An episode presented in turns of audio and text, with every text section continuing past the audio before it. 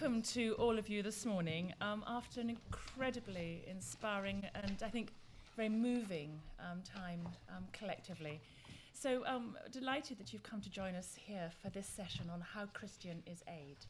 I'm Rachel Carnegie. Um, for the last five years, I've been working with the Archbishop of Canterbury as his advisor on international development. And I now co-head something called the Anglican Alliance, which works across the Anglican Communion on development, relief, and advocacy. And long-term um, partner, friend, and, um, and co-traveller with Christian Aid. On Monday, Archbishop Justin and I met a uh, young man called James, who was from Ghana. And James, aged six, had been sold into slavery. He came from a very impoverished community and was sold into slavery in the fishing industry in Ghana. And um, he spent the next seven years as a slave in the most desperate conditions with many of his um, friends, other little boys who'd been um, trafficked into this work, um, being drowned um, in the work cause of their work in fishing. It's a little-known uh, issue. It's on the um, Lake Volta in Ghana. But it reminded me of um, something I once heard, that we serve a God to whom no one is invisible. No one is invisible, that each of us, those little boys struggling in slavery on the lakes of Ghana, all those across the world, are known by name intimately to God. And I think that's something of the flavour that emerged this morning about that care for the most marginalised, the most oppressed. We're coming today then to look at um, the role of faith, the role of Christianity in aid. And I think this can take us in a number of ways. Archbishop Justin referred to the role of the churches in um, aid, in humanitarian work, in education, health, and other areas. So we know that the church is there as a generous and hospitable church, reaching out to those in need. Um, but also we have a question as Christians about what is our, our our obligations in terms of the structures and systems in the world that perpetuate poverty and injustice. We have a very um, exciting full hand of, of M Ps this morning, um, and I'll introduce them now. Um, but first of all, to come to Christine Allen, who's Director of Policy and Public Affairs at Christian Aid. And before joining Christian Aid in, in twenty twelve, Christ- Christine was for ten years Executive Director of Progressio, the Catholic um, uh, International Development Agency, and has also held key posts at a variety of Catholic um, institutions, including CAFOD, the Justice and Peace Commission of Liverpool Diocese, and the Catholic Housing Aid Society. Welcome. Um, next, to, to introduce Gavin. Um, Gavin is um, M P, Labour M P for Luton South since twenty ten. He's been a shadow international development minister since twenty thirteen, um, and is a member of Christians on the Left, and was previously leader of the City Life Church in Luton, um, a two thousand six formed offshoot of City Life. Welcome to you. Um, and then uh, on my um, left, we have Mark Pritchard, Conservative M P for Wrekin since two thousand five, um, has a particular brief around national security, Um, and has previously been Deputy Chair of the Conservative Party International Office and sits on the D F I D Select Committee. Welcome. And finally, to, to welcome Tim Farron, M P um, for Westmoreland and Lonsdale and President of the Liberal Democrats. Um, you've focused particularly on housing and climate change um, in your partnership work, but you've been a church-going Anglican since an early age and describes becoming a Christian at eighteen as the most massive choice I have made. So we welcome all four of our panellists. I think the uh, discussion can take us in a number of directions, so I look forward to seeing where our panellists are going to lead us, and then very much look forward to questions and contributions from all of you who have gathered here. But just before we start, I'd just like to pause for a moment in prayer.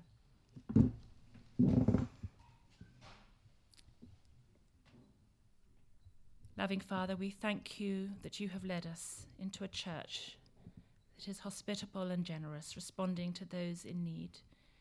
Lord, we hear the cry of the oppressed. And in these deliberations today, be in our words and in our hearts, and may they be acceptable to you. In Jesus' holy name we pray. Amen. So thank Thank you, and I'm going to hand over now to Christine to lead us off. Thank you, Rachel. Well, it's a great uh, privilege and pleasure to be here this morning. My first reaction, because I'm, I'm, as you could tell by my introduction, I'm a good Catholic girl, so my first reaction was to try and answer the question. And then I remembered what my job was, so then I uh, wanted to avoid it. But I think, um, so in the question of how Christian is aid, I think it's quite, as Rachel said, it highlights a number of different directions that we can go in. So I'll just get the answer to the question out first, as far as I'm concerned. I think you might expect me to say, yes, of course, aid is Christian. But I think, I think the answer to that is much more complex, and that um, aid is m much more about being human, which it's the most human thing that we can do. As we heard very movingly from Archbishop Justin, that it our, our, it's our faith imperative not to walk on by, not to stand aside and leave people behind. And that uh, depth of humanity that I think is reflected in aid is something that Jesus taught us how to be, how to be more human. But I also think that there are challenges within, within the concept of aid that both challenge us as Christians and that Christians have to challenge too. Churches don't have the monopoly on aid, as you know. We work, particularly as Christian Aid, with people of all faiths and none, but we make a significant contribution around the world, faith groups, to both the, the financing of aid and also the delivery. Churches, religious groups are in communities at the very depth of the reality of life, and they're there for the long term. They're not three-year projects that come and go. And the partners that we work with are there in the communities. They were there before we arrived, and they'll be there when we go. Hopefully, they'll be stronger and more strengthened and perhaps a bit more resources after we've left, but they're there in communities all the way. And it's that unconditionality that is so critical here. And I think that's, we see that in very practical terms in things like um, emergency reactions. Uh, in, in the Philippines, for instance, Christian Aid is not a delivery partner. We are working with local organisations who were there before and who will remain afterwards. And that's so critical, that connection, that connected church that Archbishop Justin talked about. And a recognition that it's people within churches who are also suffering. When a, when a disaster hits or when conflict is around, it is people who are in churches, in communities, that are picking up the pieces with their, their brothers and sisters, with their friends and neighbours. So we have that imperative, whether it be from the Old Testament prophets or from the imperative of Jesus, the call of Jesus to love one another, we have to respond. And that immediate response is really important. Emergencies and humanitarian aid can often be the kind of way in which we only see aid. But for Christian Aid as well, we work in long-term development, helping to build societies, build communities, build what's known in the technical term as resilience, to help people not become dependent on aid, not require Uh, the kind of handouts from the future, in the future, whether it be helping to grow businesses, helping to empower women in Parliament, whether it be to give people their voices. It's about trying to move away from being dependent upon um, people's handouts. And then it takes us to that other side, where I think we're called to be a challenging church. We're both called to challenge and to be challenged by this venture of international development. It takes us into politics. Christian Aid doesn't just deal with the symptoms of poverty, we also want to deal with the causes of poverty. And politics, well, you know, isn't that old saying about religion and politics never mixing? Well, Desmond Tutu had that rather famous riposte where he said, to people who say religion and politics don't mix, I ask them what Bible they're reading. We've just, we've just finished, you know, we're in pen, post-Pentecost season, so we've just finished celebrating and commemorating the Easter period. And yes, we celebrate the rising of Jesus Christ, but we forget that on Good Friday, the death of Jesus Christ was an abject political killing. He was killed to be silenced. He was killed because he was causing trouble to the people in power at the time. And there's a message in there, too, about the importance of speaking truth to power, the importance of standing up for the voiceless in our world. And that's what Christian Aid tries to do. But of course, aid is a political football as well. I was very pleased that um, Archbishop Justin did highlight and pay tribute to the cross-party consensus that there is around aid and the commitment that is in this place and in the other place to the poorest in the world. But we must not forget that, as we heard in Caroline Spellman's prayer for the nation, there is a hardening of hearts in our country at the moment. If you're poor, whether here or overseas, it's much more difficult to be standing up for those people. And we, we continue to exercise that prayer that hearts are softened a bit more, that there is not that hardness that carries on. So I think it's an easy scapegoating to, to kick the poorest or to say they pose a threat to us. And I think that's something that we need to keep a watching eye on.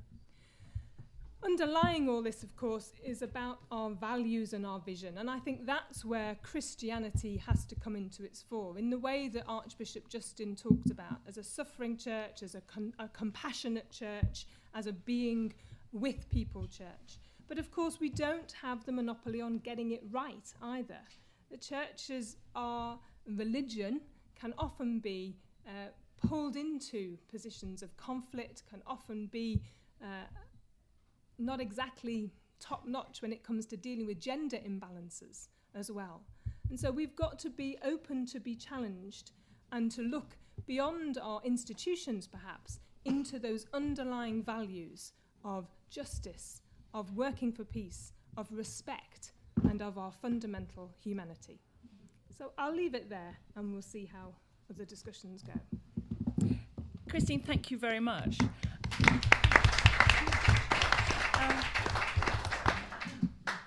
I think I really took from that the the, the the humility, in a sense, for the churches to be challenged as much as we challenge.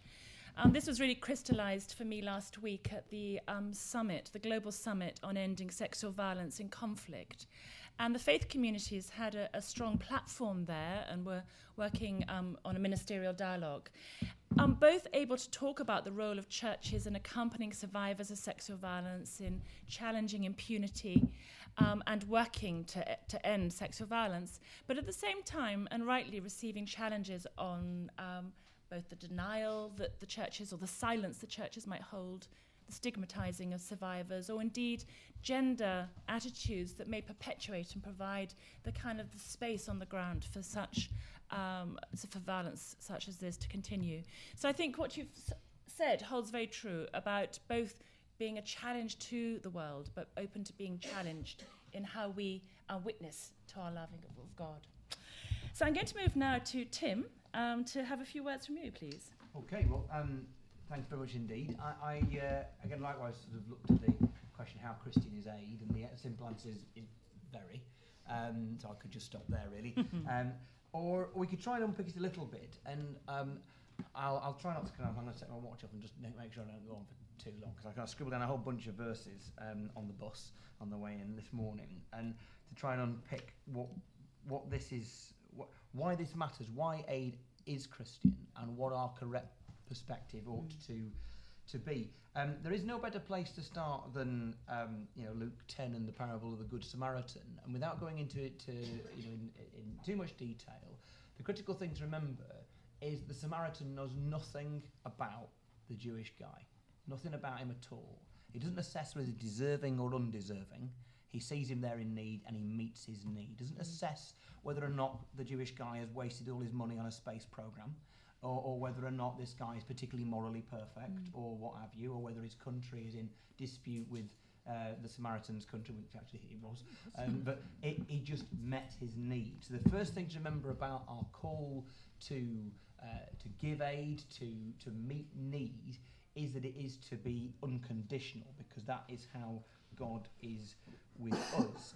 Um, I also acknowledge, um, as has been mentioned already by Christine and uh, and uh, others have mentioned it this morning, the sense of hardening of hearts, or a re-hardening of hearts on the issue of aid. I was it was almost comical, really. I was at a big public meeting a week and a half ago in Windermere, in my patch, about whether or not we had on-street car parking charges. churches in the village, and the county council trying to balance its books by um, charging a, you know, few pence for people parking here and there.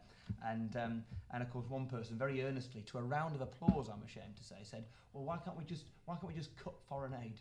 Uh, which obviously is what the county council does, but it was this, this sense in which it, it, it, it, massive aid programme from Carlisle. But um, but, the, uh, but but it, the, the point um, I guess that was being made there, quite sincerely, to a disturbing amount of approval, uh, was the sense that this is a waste of public money, and we could sort of curtail all this, and things would be a bit better. And um, that is a nonsense. I mean, what, ignore one's faith.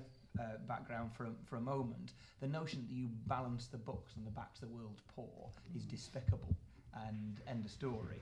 Mm. Um, so, um, but you know, th there will be occasionally um, you know, scriptural references to us being a little bit less than generous. And um, so, Mark fourteen, and uh, the woman who uh, pours a vast amount of perfume o over Jesus, and she is criticised by the Pharisees. All that could have been given to the poor. Was it Judas? Mm. Ah, it's Judas, wasn't it? Mm. Yes. So she's criticised by Judas. Mm. All the money could have gone to the to the poor instead. Um, I think the point to remember in all of this is that Jesus is of fun fundamental and first most importance, mm. and that is and that is why we give. Um, that is our response to Christ. Mm. And the poor you will always have with you, says Jesus, is not to say, and that's tolerable and that is fine. But if you look to Jesus Christ and you live for him, then you're concerned for the poor, for the needy, for anybody else in any kind of difficult circumstance, for any lost person, should be enhanced, absolutely enhanced. I think further as well to, you know, what the priority should be for all of us and for the church. It was great to hear um, Archbishop Justin saying this, really, that mission is what matters most of all. Um, Uh, possibly my favourite parable, because of just what it says, um, is is um, is the, the parable of the, the healing of the paralytic, as it as it as it says in the un P C language, um, but it doesn't matter, does it? In Mark Mark Mark two, um, when you've got a guy who hasn't walked, I think, since birth, certainly not for many many many years. Great compassion of his friend. what, what good mates! You want mates like that, don't you? Who are concerned enough for you that they will they will take you onto a roof, probably really dangerous, cut a hole in the flaming roof, and lower you down on the off chance that something might happen to you. And of course, what does um, Jesus do to this guy who wants to walk? He says, you know, um, cheer up, son, your sins are forgiven. That's not why I came. I came because I want to walk. Jesus was very clear what that guy needed far more than walking, probably far more than a meal, far more than aid, is to be forgiven. And that is the fundamental thing that all of us need to remember. Forgiveness is our greatest, our greatest need, um, and, and the church mustn't lose sight of that. It's also important that we remember that, in a sense, our, our uh, compulsion to give, the need for us to be involved in aid work, is a, is a response to mercy, to that forgiveness. And you know, the, the unmerciful servant, so at Matthew eighteen, um, that is a story about us remembering that it's not the person, the person who we should forgive does not need to deserve our forgiveness. We have been forgiven infinitely more than anybody else we could ever need to forgive or provide for. And our response to mercy is to give and to be responsible for mercy um, our, ourselves. Um, Uh, the uh, and, and one of the things we need to be forgiven for is our treatment of the of the poor, um, and uh, you know, so you've got Proverbs seventeen five. He who mocks the poor shows contempt for their maker. Mm-hmm. He who mocks the poor shows contempt for their maker. So we are commanded to we are commanded to have respect for, to meet the needs of those who are in need. Amos, superb book. Give it some time, mm-hmm. um, mm-hmm. but I mean. Uh, not not just the line, you know, if you're slightly scatological and you and you went to Newcastle University and you because you have to read Viz, when you, you d the the first lines of uh, Amos four, you fat cows of Samaria, Uh, it just, you know, it always always creases me. But it it, it, it is a sorry, that's probably very very ungodly. But um, but but, the, but it's actually it is it is a it is a rebuke to complacency, mm. and chapter six even more, a rebuke to complacency, mm. that you do not need to be personally responsible for exploiting the poor to be guilty for the exploitation of the poor. You just need to walk on by. You just need to put your fingers in your ears. You just need to acquiesce when people say there's not enough money mm. for aid this year. And and so those are the things that you you, you we, we need to be forgiven for. Um, and I think just uh, I think just just you know finally this um, uh, love in the Bible. So I've not done a forensic study here, but my instincts are and my you know my my, my senses from re- from my understanding of Scripture is that love in the Bible is rarely, not that there's anything wrong with sentiment, by the way, and feelings, there's not, but it's rarely gushingly sentimental. Mm.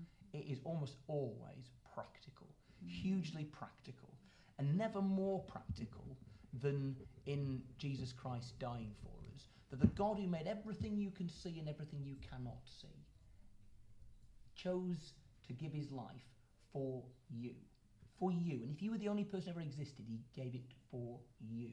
A tender God. Every hair on your head is numbered, as are the hairs on the heads of every person in need around this planet. And and that is the God that we serve.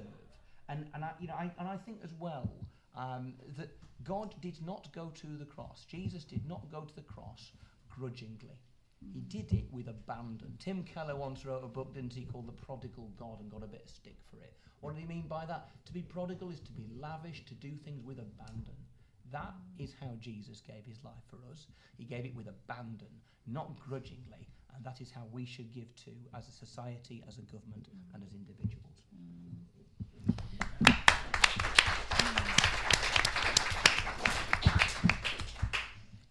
Tim, thank you so much for that. I think what you've reminded of is, is is mission being at the heart of this, and a mission that both speaks of that abundant love and acts upon it, and sees in the vulnerable the face of Christ and responds to that. So thank you. We're going to move now on to Gavin to hear some um, perspectives from you. Fantastic. Well, thank you so much uh, for inviting me to be here this morning. It's been a fantastic morning already. Um, Just for the sake of a historic parliamentary first, I think I might actually try and answer the question and see if we can get all four of us uh, to, to do that at the top. How Christian is aid?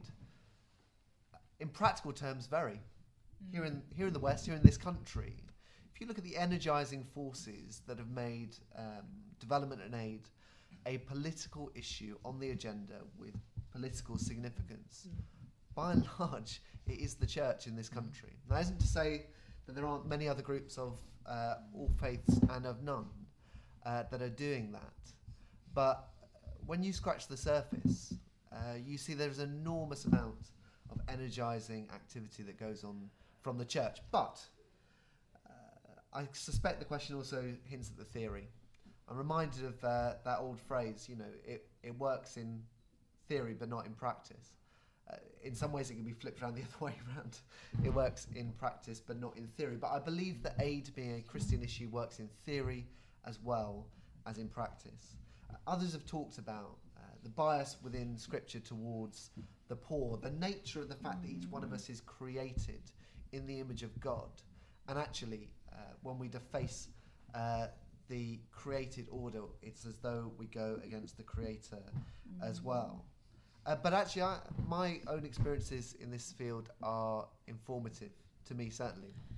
I alluded to the fact before, but uh, about ten years ago, I moved back to where I'm from in Luton, and we church planted. We established a Christian church uh, that was focused on engaging with people that find it difficult to engage in traditional forms of church. And what we found was, as we went out and did that, as we focused in on building something definitive and definite and clear, Uh, that actually many of us found ourselves in positions where we were challenging up structures of power, where we were taking on positions of leadership and responsibility outside of the clearly defined church. The Spirit of God led us to a place where we were seeking the salvation of others and the transformation of individuals and ourselves, and yet it's as though actually we were led into positions of responsibility within politics, within the charity sector, within uh, issues around justice and poverty and all these different things.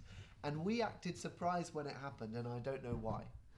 Because that is the story of God and the Christian mm. church, isn't it? Mm. That actually, when we become focused in on ourselves, we miss all the richness of what God is calling us and leading us into. So it doesn't surprise me at all that the church is energised and engaged uh, in this process of changing the world around it. And I'm reminded of two pictures that Jesus talks about to describe the kingdom of God.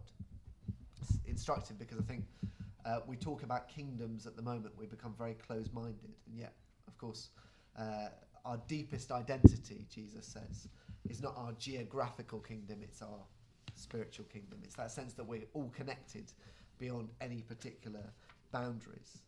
Uh, he talked about um, the kingdom of God being like yeast in the dough. It gets involved, it gets in there. If I gave you a loaf of bread to pull out the yeast, you would struggle because it gets involved and leavens. And for me, that's a picture of the church engaged in society, but also in structures and powers and principalities and various different things, areas that need transformation. The yeast gets in and transforms that dough, makes it rise. You can't point to it, but you know it's there. But equally, Jesus says, it's like the mustard seed that's planted in the ground. It grows up and the birds of the air come and find their rest in it. A picture projects onto it what you want, but there's an idea of that being the church, I think. Actually, a, a, a clear and definitive, appointed place we can point to and say, this structure, this institution is providing the framework for human flourishing. Mm. Uh, and we and trust me, when you get the opportunity to go and travel um, and see the development work the churches are doing, that is a picture that is real and connected, perhaps for the first time. And I think the call for us as the Christian church is to do both at the same time, to build something clear and definitive and structured, but also to be involved and engaged in society, mm-hmm. creating the kind of world that we want. Jesus calls us not just to build something, but to transform the structures and powers around us, which is why I'll just finish on this point before going to um, hearing the last speaker and, and discussion, which is where I think um, a lot of the energy of this conversation will come from. The nature of what we do is not warm and fuzzy, it is powerful and brutal and political as well. And I think if there is a message for the church right now, a discipleship challenge for the church, it's not just to say, well, isn't it fantastic? You know, we can all feel really good about ourselves because we care about the poor and, and um, you know, we signed the postcard and went with the M P and now we've got this zero point seven target and the job's done. I think the risk that is inherent in the political consensus that exists around aid is we can start to view it, um, first of all, as a done deal, but second of all, actually, as though that's the charitable arm of the U K government. You know, the funding bid comes in, I know it's the shadow D F I D minister, the funding bid comes in, it's a brilliant idea, thirty thousand mosquito nets, rubber stamp it out the door, and we've done our bit. But Jesus calls us to a life of complete transformation, not just internally, but externally as well, uh, to transform the powers and the structures uh, uh, that reinforce that inequality in and of itself. And so I think the challenge for the church is the challenge for politics as well, not just to view our work as a piece of do-goodery, but to say, what kind of world do we want to live in where we tackle those injustices at root? And I think there is a particular challenge for the time we find ourselves in terms of politics right now. We used to live in a G seven or a G eight or a G twenty world. In many ways, we're shifting towards a G zero world where individual countries are putting up their barriers and closing up. We will not transform the world without demonstrating global leadership and taking people with us. So, what's the message for the church uh, that we are a part of? I think it is actually to gear up and to accept there are political fights to be had as well, uh, that we are called to engage in those and all the complexity that comes. It's not just black and white, it's all sorts of shades of grey as well. But our faith equips us to engage in that debate. Let's be that energising force, but let's also face up to the reality of the challenges that we face right now.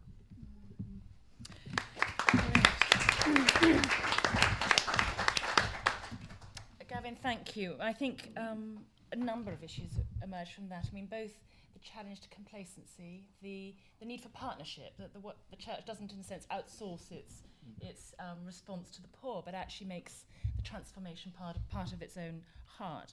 And I think it's, it's something that was raised earlier this morning, that actually if we have a vision of God's kingdom, as was laid out in that reading from Isaiah, it is a drive in all of us, a restlessness that we need to claim and act upon. So thank you for that. And Mark, hand over to you. Um, great. Uh, Rachel, thank you. Um, and thank you to the Bible Society for hosting, along with other organisations, uh, the National Prayer Breakfast. um, I thought it was great. And, and thank you to uh, Christian Aid for uh, hosting this panel discussion. And thank you for uh, attending. Um, First of all, just a point of correction, point of detail, so I'm not um, um, done for heresy. I was, I'm a former member of the D F I D uh, uh, Select Committee, so uh, I'm no longer on it, but nevertheless did, did serve on it. Um, I mean, yes, feeding the hungry, that's important, of course, vitally important, but D F I D does a lot more, uh, and I think the answer to the question is, is yes, but not exclusively. Uh, and of course, D F I D are involved in conflict prevention, uh, conflict resolution, uh, and I think those are vital, vital parts uh, of what uh, this country does uh, abroad. Uh, because uh, for those colleagues in different parties that perhaps don't agree with the cross-party support, mostly on the uh, D F I D budget, uh, I think when you look at it in terms of both uh, treasure and blood, Uh, oftentimes, sadly, uh, it is far less expensive for the British taxpayer to uh, assist uh, fragile states uh, than help failed states. Um, so I say to my parliamentary colleagues that don't agree with the budget, you know, even in hard, sort of rugged terms, it's it's going to be a lot less uh, money for all of us if we're helping fragile states in, in conflict prevention and conflict resolution, Uh, rather than have a failed state, which often means then we're putting in military intervention, whether uh, at a sort of low-key level through special forces or overtly uh, with conventional uh, uh, troops. Uh, and of course, uh, a lot of conflict will cause migration flows of people, and people leaving in despair or people leaving, uh, as they've done over the centuries, for economic uh, reasons. But a lot of those folks will end up uh, uh, in this country rather than other parts of uh, Europe, although obviously some uh, go to Sweden, uh, many go to Germany, uh, but many do, as we know, um, come to this country. So it is absolutely vital uh, that we continue uh, to support those fragile states. But it's not just about conflict prevention, it's not just about uh, resolution, it's also about the, some of those underlying issues of um, governance and capacity building. We can put in all the money, but if they don't have good local government or good regional government or good national government, uh, that, that that money is more likely to be squandered. It's not going to get through to the most needy in society. And again, we'll see that pattern of migration uh, and other things as well. Uh, uh, of course, legal reforms. You know, I was with some uh, justice ministers in Sierra Leone recently, and it's absolutely vital that mm. people feel they have access to justice, and my own view is that without justice there can be no permanent peace in, in a lot of these countries, and we know the importance the church played in the Truth and Reconciliation uh, uh, uh, Commission in uh, South Africa, and we're seeing the importance of that in places like Sierra Leone and indeed other parts of the world, not just uh, in Africa but also in Latin America, and we see the church, mostly the Catholic Church, playing a vital role in the reconciliation and the discussion and ongoing dialogue between the FARC uh, guerrilla group and the Colombian uh, government. There are other places I in the world, of course. And um, education is absolutely vital, and I recognise the role of the Catholic Church, and indeed Christian Aid, um, in, in, in education. Unless we're getting to the root causes, as the bishop once said, you know, we don't want to just feed the hungry, we want to get to the root causes of hunger, and it's absolutely right, and education vital uh, uh, for, for, for that. It's an escalator, as we know, in this country, let alone other countries, uh, to opportunity. I had to get a soundbite in somewhere. Um, but, you know, on, on the peace side, I think, you know, blessed are the peacemakers. This is a verse rather than a soundbite, it's probably more reliable. Mm-hmm. Blessed are the peacemakers, for they shall be called sons of God. And I, I, I think, you know, the Pope was absolutely right, and I speak as an Anglican, a pretty, uh, I'm a sinner, there we are, I'm a, I'm a sinner uh, and an Anglican. Join the club. I, I, I, I did listen, but we have a great saviour. So um, uh, peace uh, building and peace and reconciliation, absolutely vital, uh, because unless there is peace, uh, the schools are being attacked, as you see in, in Nigeria or in Pakistan or in some parts of India. Uh, but it's not just about the Christian church. Mm-hmm. I think I think if we're to have credibility, and I know there's lots of credibility uh, uh, uh, in, in probably more out there than there is on this panel, and I talk about myself, of course, but we are to speak up for freedom of religion, uh, freedom of speech, and people's the universal right, I think, of people uh, to have um, access to education, to basic healthcare. But if we're to have credibility, I think as the church, we need to go in unconditionally into all parts of the world uh, and uh, to make our voices heard, but also to stand up against any form of uh, religious uh, persecution.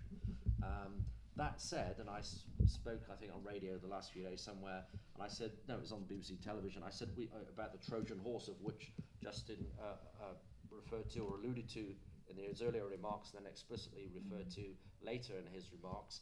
Um, I think we need to hear more senior leaders of other faiths in this country speak out against the extremists within their own faith. And indeed, uh, people in this country speak out and speak up for, for example, an imam in this country. Let's hear a little bit more from them to speak up for the, uh, the Christians that are being uh, brutally murdered all over the Middle East, uh, and say that we think they should be enjoying the same freedoms over there as we enjoy over here. So I think tolerance is, is absolutely vital as well.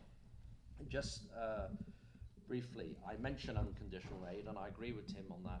That said, the British taxpayer, you uh, and us, uh, they do expect every government to spend the money wisely, and I think that's a biblical principle, to, sp to spend the money we have uh, wisely and efficiently and effectively. And, and, and, and whilst we don't have conditional aid like in the United States, so leveraging the aid for political reasons, I, I, I think it's right that we do um, we do expect uh, reform of government. We do expect legal reforms from certain. So I'll give you an example: eighty percent of the budget of Tanzania, its its its national domestic budget for running their government, comes from uh, our aid Uh, program to their country. So therefore, I think it is incumbent upon us, if we're being a candid friend to a Commonwealth cousin, to say, look, you guys need to reform, you guys need to be more inclusive in your political process, you need to build up the capacity of local, regional, and indeed your national government, and make sure that those elections, that those that are coming up, are both free uh, and fair. Uh, so it's not strings attached, it's not conditional, Uh, but we can have a candid, robust, in love discussions uh, with our partners and allies uh, around the world. So it's not just about feeding the hungry, it's getting to the root causes of hunger. Um, and I'm proud uh, that it is the coalition government, Tim, myself, but also uh, Ed Miliband as well, and the Labour supporting as well, that we will commit to the zero point seven percent of G D P. We have done, we've reached it. Now, of course, G D P goes up and down. That's something we're going to have to watch. Mm. Uh, but nevertheless, we are making, you as the taxpayer, are making a real difference to lives around the world, whether it is, it is those mosquito nets, whether it is disease uh, prevention, whether it is peace building and, and, and, and uh, reconciliation, or, or whether it is that very, very important thing of, of food in the stomach. And I'll just conclude by saying that I think it was Tony Campolo, just to paraphrase him, no, it's not the one where he swears in a public meeting, so don't worry, uh, famously or infamously, um, but it certainly got their attention. He was referencing abortion, which is another issue, but we won't go there, maybe uh, in a moment.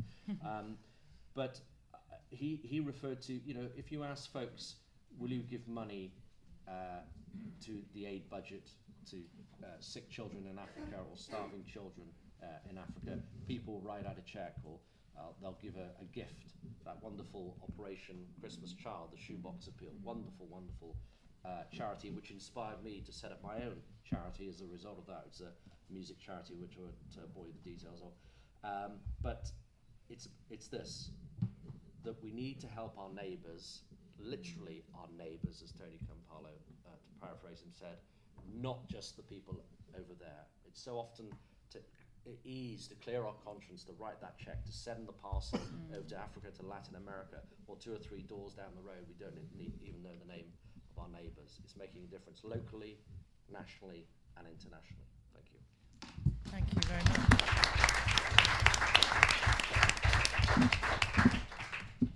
Mark, thank thank you. I think you've articulated for us, um, in a sense, the response to some of the root causes of poverty, looking at issues of governance and legal reforms, um, about the crucial importance of being alongside and working with fragile states so that they don't become failed states, but work on reconciliation, um, peace building, which, of which the faith communities have a hugely significant part. Um, and uh, you actually reminded me of, um, I think it was Oscar Romero who said, you know, if um, if I feed the hungry... Don't hold the camera. All right, thank you very much. You know what I'm going to say. Uh, they call me a saint, but if I ask why they're hungry, uh, they call me communist. a communist. Archbishop of Recife. Thank you. The good Catholic sister here. Yeah, but it's also football, you know. um, I also just, you, you uh, reflected on the interfaith uh, dynamic as well. Um, some of you may well be aware that over the last um, four to five years, we've been working very closely um, as an interfaith community with um, D F I D um, on developing uh, what was launched two years ago as the Faith Partnership Principles, which for us provides a very helpful policy document for how faith um, works effectively and D F I D partners with faith um, in the areas you've talked about, I mean, both in terms of, of, of the the peace reconciliation work, as well as the humanitarian and development response. And an example of that would be the funding through um, D F I D of the health work of the churches in eastern D R C, um, given that D R C itself, um, the churches remain one of the structures that's still able to provide health and education where so much of the country has fallen apart. Um, we're going to move now to some questions, but I think um, our speakers have posed Um, questions and asked and given insights in, in really four areas. The first is a, a practical one about the church there to respond to the needs of the poor, education, health, humanitarian work. um, the second is a political one about um, celebrating the cross-party consensus, but also thinking about what is the voice of the church, the response to the church, if in the wider national political discourse we're hearing about a hardening of hearts. Um, the third is a m- missional one about uh, keeping Christ at the heart of our response. Um, I think Archbishop Justin said just now, we're not an N G O, we are the church. And so it's about speaking of and living out in practical action our faith and our response to that abundant love. Um, and finally, um, as it were, a spiritual response. And you gave us, uh, you talked about the image of God, the human dignity that each is made in the image of God. And another concept which is so much the heart of what we're talking about, uh, of the body of Christ, how we're all so intimately interconnected and that the well-being of one is intimately connected to the well-being and flourishing of the other in that sense of mutuality. So just to kick us off, I'm going to ask the first question, um, and you in part answered that for some of your colleagues, but how do we as Christians enter the debate robustly to, in a sense, soften people's hearts again? What would be some of the answers you'd give if you were, and perhaps you did, on your platform in Carlisle, um, and hearing the clap around the room of, well, cut the aid budget and resolve local council funding needs? Well, I mean, you start off by, it depends how long you, you're given. You're, you're quick. I mean, my quick answer is you don't balance the books on the backs of the world's poor. Mm-hmm. Um, uh, if you've got a little bit longer, you take people through the reasons why there's been the appalling economic catastrophe, what mm. globally six mm. years ago, and um, and perhaps remind ourselves that the fundamental lead up to all that, um, and to get overly ideological about this, was a a failed economic system which was based on selfishness and greed, frankly, uh, which the developed world bought into pretty much en masse. And uh, part of our, um, our, our, our making sure we don't repeat the same mistakes is understanding that um, uh, that uh, a, a less selfish and less greedy approach to mm. economics and our own personal sort of aspirations is a is an answer. Um, and uh, so I, I think that so you, you you essentially kind of get to grips with the um, with, with the essential unfairness that you don't end up blaming or or, or removing from people that uh, the aid that we have chosen to give them on the basis of Uh, the fact that times are hard for us. In a sense, that is, it, it, we are, um, we again, it depends on what sort of audience I'm talking to. If I'm talking to a general sort of wider secular audience, then you immediately sort of point out the kind of the um, uh, the, the, the minuscule nature of our giving. I mean, it's not tithing, is it? Mm. zero point seven percent mm. is a flaming pittance. Mm. And it's, you know, we're all patting ourselves on the, back, on the back for having done very, very little, mm. just a bit more than we used to do. And, and I think that, again, you've got to put your, ask yourself, you know, put yourself in that position. You are very lucky if you were born in Windermere. Mm-hmm. You're very lucky if you were born, you know, in most places in this in this country. It is not down to you. Just as, you know, it is by grace that you've been put where you are. It could, you could easily be in any of these places we've just been talking about. And it's not a case of whether one uh, deserves that aid or not. It's a case of whether it is right for us to give it. And uh, and so I think it's important to be very, very robust with people when they say things like that. And um, and you can come out of it. If it was scriptural, I'd remind people, you know, that, you know, First Timothy six, I think, but very very often misquoted, that the love of money is the root of all evil. That's not true. Uh, a love of money is a root of evil, uh, of all kinds of evil. Money in itself, even wealth, is not wrong, but it's but a, a huge danger is that it distracts us from what's important. That wealth and money just generally can become our God. Mm. And the more we share it, the more we have it and give it away, the more we protect ourselves from a very dangerous idol. Mm. Thank you. Anybody else? Just, just very briefly, um, if you ask people on average how much they believe that we spend in aid, mm-hmm. they say around seventeen percent. Yep. Mm. Yep. Uh, if you tell them that we spend zero point seven percent, they normally think that isn't sufficient after asking that question. Mm. Uh, they would, uh, on average, uh, double that figure. Yeah. So I think a huge part of the answer actually is just a, a basic level of ignorance mm. around mm. what we spend and how we spend it. The other thing I would do as well, um, and this is a huge dilemma for the N G Os, um, when you turn on your television and all you see is starving children, mm. uh, it's fantastic for getting two or three pounds a month, and absolutely awful for convincing anyone that we've made incredible yeah. progress. Mm. So you've got to talk about the unbelievable steps mm. forward that we've made, yeah. particularly in the last thirty years. Mm. And we've got to tell that story as well mm. as pr- pressing and cajoling yeah. our politicians to make sure that we ma- maintain those commitments. Thank you. Yeah. Okay. Um, I-, I think that's a, a good... Good point, well made, Gavin, actually, and I think it's something that all N G Os have to take very seriously. Um, with Christian Aid, I think one of the interesting things for us is when I've talked to people about the aid debate, um, it, I've experienced a number of different things, along with what Gavin said, but also this, this fundamental sense as well of placing, when, you, when I talk, I place the aid debate within the wider economic issues, so a bit like what Tim was saying in terms of the wider economic system. But I also place it within our work on tax. Every year we estimate one hundred sixty billion dollars of revenue is lost to developing countries as a result of uh, tax dodging, for want of a better word, unscrupulous but probably perfectly legal activities. Mm. That dwarfs our global aid bill. And when I talk to people about aid and value for money and all those things that we've heard on the panel, I hear something that's very... very British, which is that absolutely chronic sense of that's not fair. Mm.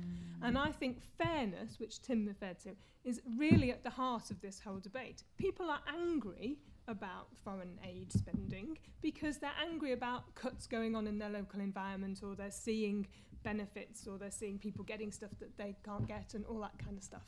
And it's easy to create a scapegoat. And to some extent, foreign aid is that scapegoat. But when you talk about kind of encouraging people to think about what's the real fairness or what's the real unfairness in our world, then actually people start to begin it. So I completely agree with Gavin about the fact that there's a there's a real understanding and a knowledge that's needed about how our, what we're talking about in terms of aid. But it's also about placing it within that wider context. And that's why Christian Aid's been working on tax for so long. Um, well, I, I'm glad that uh, Tim said wealth is not wrong, uh, and he's absolutely uh, uh, right. And I don't think, you know, this uh, sort of city bashing, um, big business bashing that we've seen over the last few years, I don't think is particularly helpful, because I don't think, um, I, I don't think that uh, greed, and there was greed in the city, no doubt about it, Uh, but we've seen greed in the church over the centuries, forgive me, perhaps mm. with a small g rather than capital, nevertheless. And I don't think greed should be replaced by envy, because the fact is all of us here, or the majority of us here, um, our pensions will be tied up with the success of the city.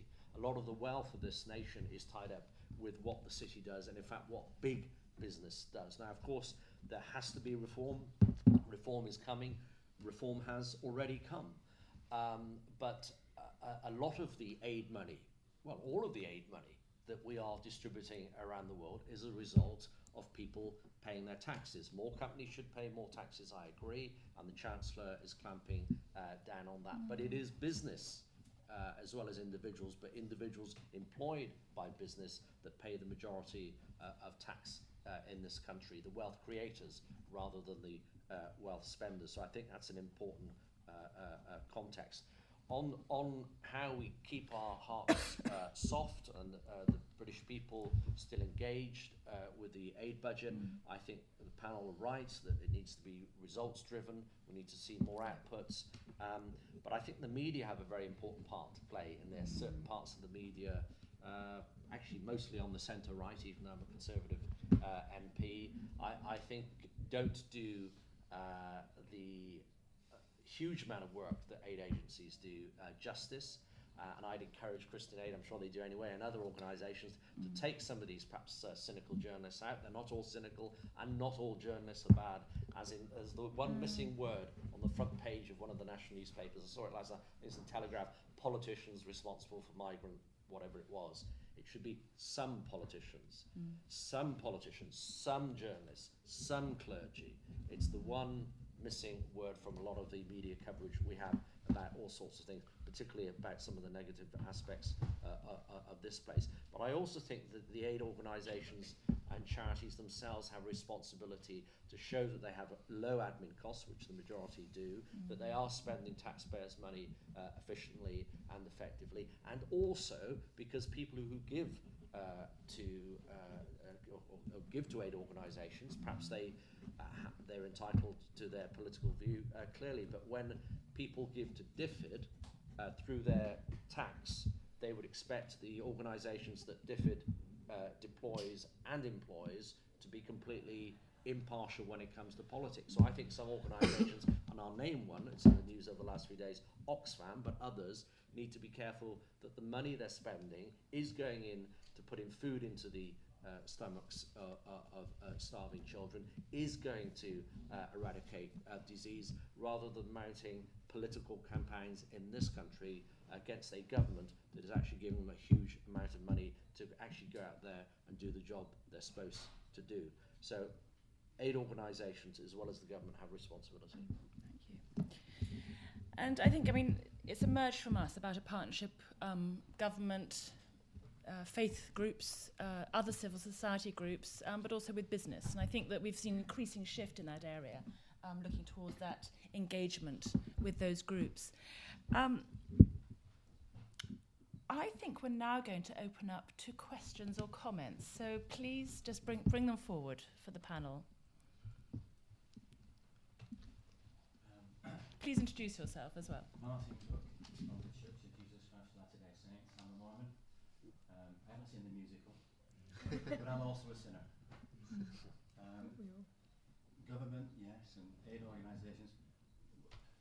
As individuals, as Christians, I'd like to suggest maybe a solution to the poverty in the world. And that is that if everyone in the world, in the Western countries, where we have abundance, embarked upon a regular fast, be that weekly and monthly, I can see four immediate benefits. First of all, it's healthy. Allows us to be more physically active and able to fulfill our work as Christians and as disciples of Christ. Secondly, it helps us to relate with the poor in the world when we fast. We understand what it's like to be starving, to have a, a, a stomach pains from hunger. Thirdly, it releases money that we can sacrifice and give to the poor and eradicate the starving.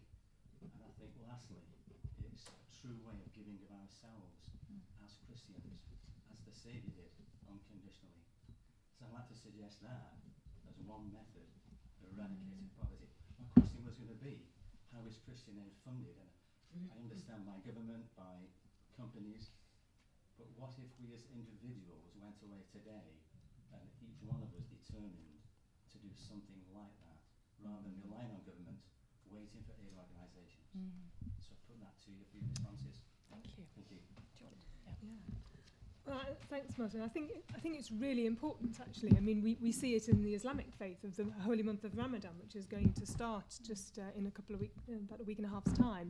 Um, a, a really deep, a really deep engagement um, of of people at all levels, uh, who are not just living out their faith, but also then giving to others. Uh, CAFOD have their fast day too, and I'm also reminded that um, the Philippines climate negotiator Yeb Sano is actually calling upon people to fast uh, for, I think it's on the first Friday, I can't quite remember when it is, but um, he's calling on people to fast in solidarity um, with people, places like the Philippines, until we get good climate negotiations. So, so fasting is also a way of, of showing your solidarity, uh, not just practically, but if you like, sort of ideologically and politically too. And I think I think it behoves us all to do what what we can. And I think that idea of fasting and bringing it home to people is really important. Um, I mean, obviously, people can... Uh, Some people, if they're sick and all that kind of stuff, don't, but then people find other ways to do things. And mm. Christian Aid asks people to give, act and pray. So, yes, give your money, but also give your, your time and give your commitments. We had Christian Aid Week just a few weeks ago where thousands and thousands of people were kind of doing things, walking the streets, collecting, engaging. We also ask people to act, not just in terms of organising things and events, but also taking action politically. And and I think I do I do want to challenge Mark for a moment, because I think um, it is our duty to speak out when th- things are not in the right way they should be. As organisations, uh, we we are called to to move into that political space, if you like, to speak out where things are not how they should be. I remember constantly hearing that echo of from from a community. Um, I'm sure you've heard it from all sorts of places around the world yourselves. In my particular instance, this was from Malawi. It doesn't have to be like this. Why, as, as Tim was saying, why is it that your world is so lucky and we're not? It isn't luck. They're political judgments. These are political decisions that are made. They're options, they're choices that are made to invest, um, yes, zero point seven percent in aid versus a trillion dollars bailing out banks. And you know, you c- you can argue that, but that's the, that is the job of politicians, to make those difficult choices. And it's our job to help politicians to do that from the right kind of judgments. And we have to show what that means to each of us, whether by fasting or not. Yeah, I, I mean, I don't I don't have an issue of uh, the church or, or church organisations or church-based uh, uh, organisations speaking out. The point I was making, and challenging all governments and all political parties on whatever issue, you know, they choose to decide, is freedom of speech, freedom of democracy, as I said earlier.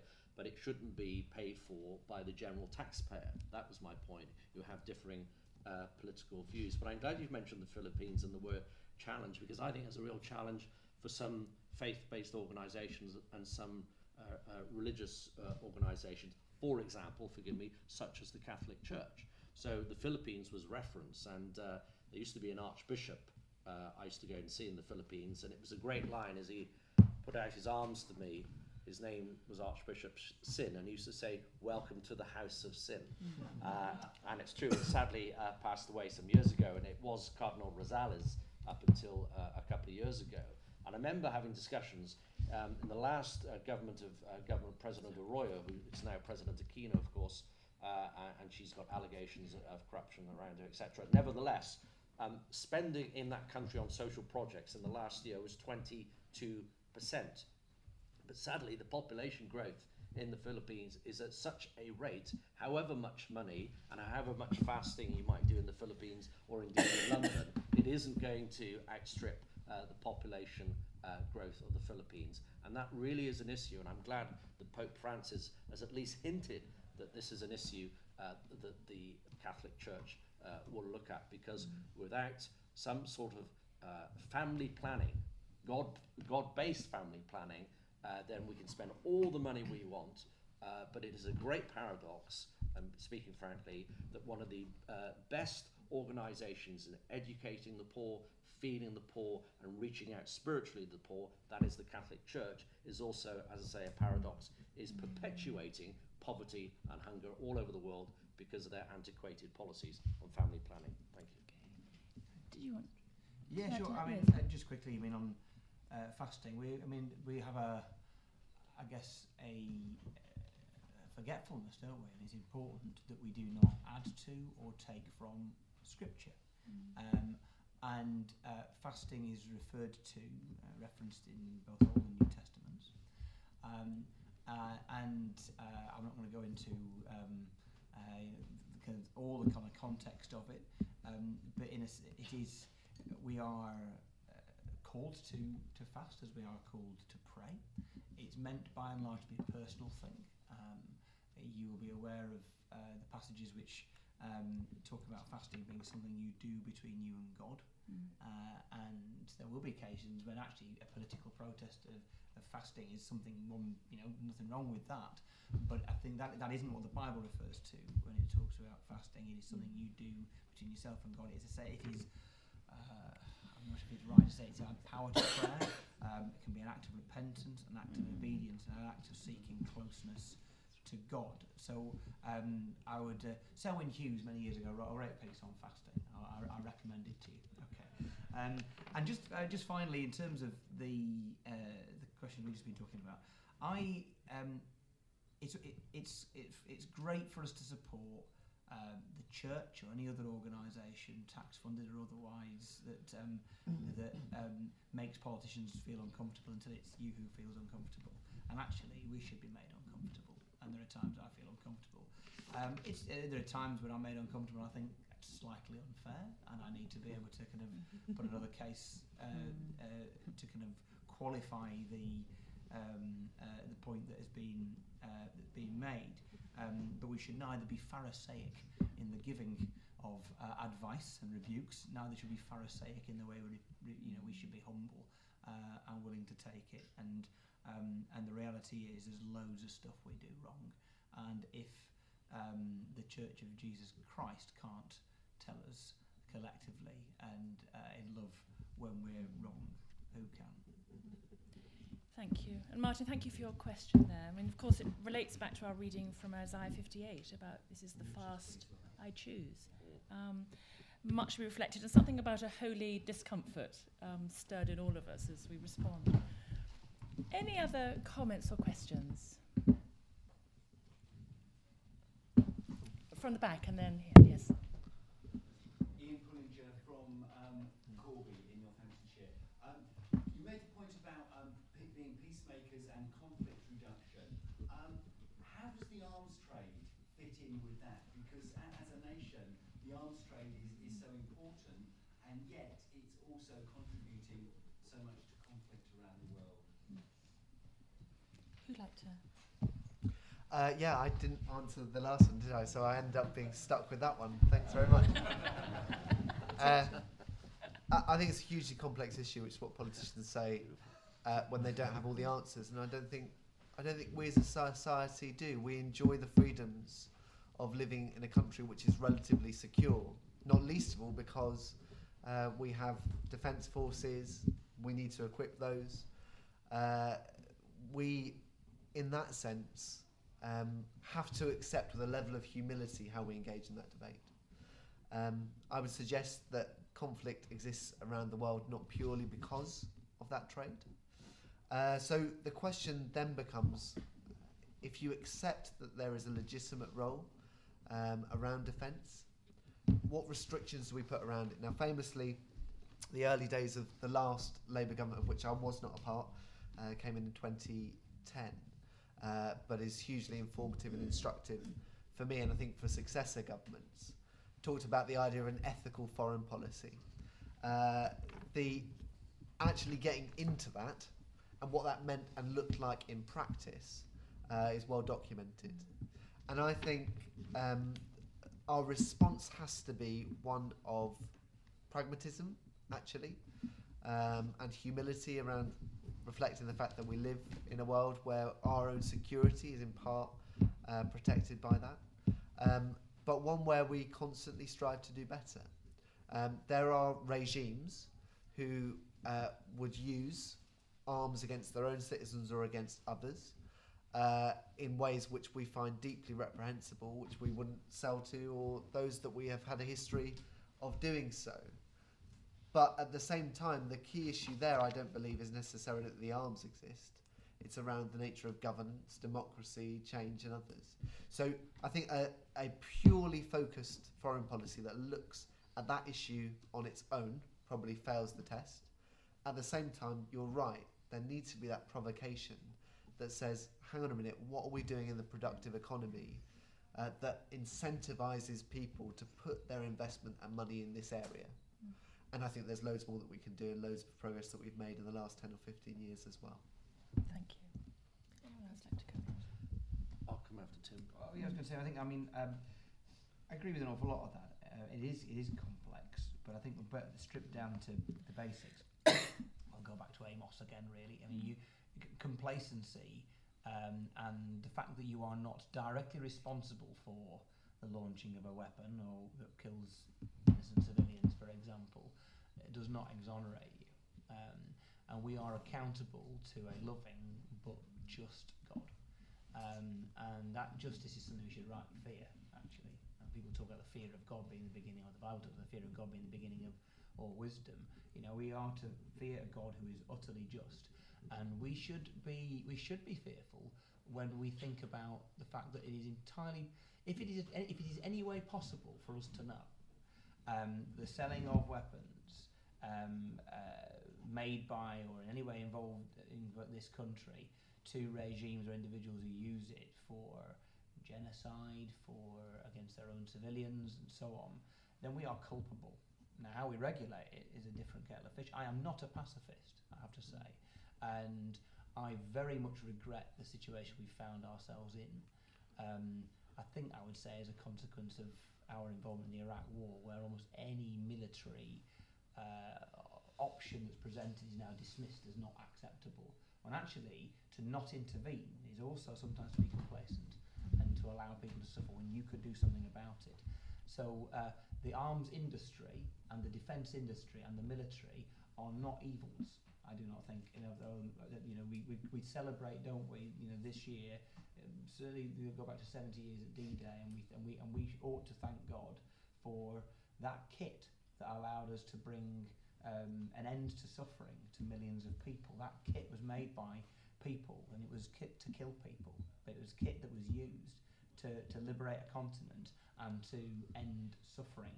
So it is really, really mucky and really murky, but I, would, uh, but I think that undoubtedly we have not got it right, and the argument is always, whenever a government gets any makes any progress on this, the industry will lobby and will lobby effectively. This is British jobs, you understand. This is British jobs, you can't put them at risk. If we don't sell these things, somebody else will sell them. And they're quite compelling arguments, but we are still as guilty and still as accountable. Yeah, um, I mean, of course, the other thing is uh, the sale of swords, bows and arrows, chariots and spears uh, was probably uh, certainly being traded Uh, in uh, all over the Old Testament, going back, you know, what, five thousand years, whatever your uh, view is um, of, of the aging of uh, a lot of these uh, books. So it's been going on for years. We just know more about it now. And, uh, and Tim's absolutely right. You know, freedom isn't free, uh, and we're enjoying the freedoms here today of people who've been prepared to uh, uh, lay down their lives, uh, often in a tank or in an aircraft or, or carrying a, a, a weapon. Uh, and those, of course, who are guarding the church right now in Iraq, um, in Egypt, in other parts of the Middle East, other parts of the world, they all have a weapon in their hand. They may have an armoured personnel carrier that may or may not have been purchased uh, from this country. Uh, but Gavin's right, he alluded to the fact that, you know, we do have arms uh, uh, sales controls. In fact, our controls in this country uh, are far more strict than many others. And if they're not buying from us, these countries or organisations will be buying from Uh, perhaps uh, countries that don't have uh, the same control. So uh, I think that's something to be aware of. Just um, more widely, of course, it was this country twenty years ago uh, that was one of the um, uh, brains, really, behind the Arms Trade Treaty, uh, which was ratified last November uh, at the United Nations and is uh, was sorry signed uh, uh, and ratified uh, in the uh, at the U N, and now has to be ratified by individual members of parliament, and then a lot of them are doing that uh, as we speak. So the U K government uh, is doing lots at a, a global level, but of course it's not just about nuclear weapons and proliferation, which is a big issue. Uh, the biggest weapon of mass destruction is probably the A K forty-seven, uh, allegedly, although he has died now, so it couldn't be sued, uh, but uh, Mister Kalashnikov. Mm-hmm. Um, so it is the small weapons, and the Arms Trade Treaty is trying to get more traceability of those small weapons, not just the uh, big uh, weapons. But as I said earlier, you know, we don't have to have conflict if we can deal and get to the root causes of conflict. Thank you, and I'm very sorry, we're going to have to do catch the panellists um, afterwards. Um, we need to bring ourselves to a close now. I think this conversation could go on much, much longer. Um, but we've considered uh, what it means to respond to that call to fast in Isaiah, to feed the hungry, but also to let the oppressed go free. So both to respond to human need, but also to respond and work in partnership with all those who can tr- transform the structures that keep people in poverty. And I think um, in response to this anxiety about the, the, the wider debate, uh, we have as Christians good news to tell in our gospel, but we also do have good news to tell in what has happened in terms of lifting millions out of poverty already. Um, and I just give a, a, just a small example um, in terms of no one being invisible. Um, thirty years ago, I started my work in development as a teacher in the Himalayas. And in those days, most girls did not go to school. They looked after baby siblings at home. Um, last month, I went back to visit my son, who's followed my steps and is now teaching at a school in the Himalayas. Every single girl in that village is now at school. So we have good news stories to tell, as well as much still to fast for, to pray for, to act and give for. So as we close, I want to thank um, both the Bible Society for the whole event and Christian Aid for bringing us together today, and to our panellists, uh, to Gavin and Christine, Mark and Tim, um, hugely for your contributions and for all of you being here part of it. Um,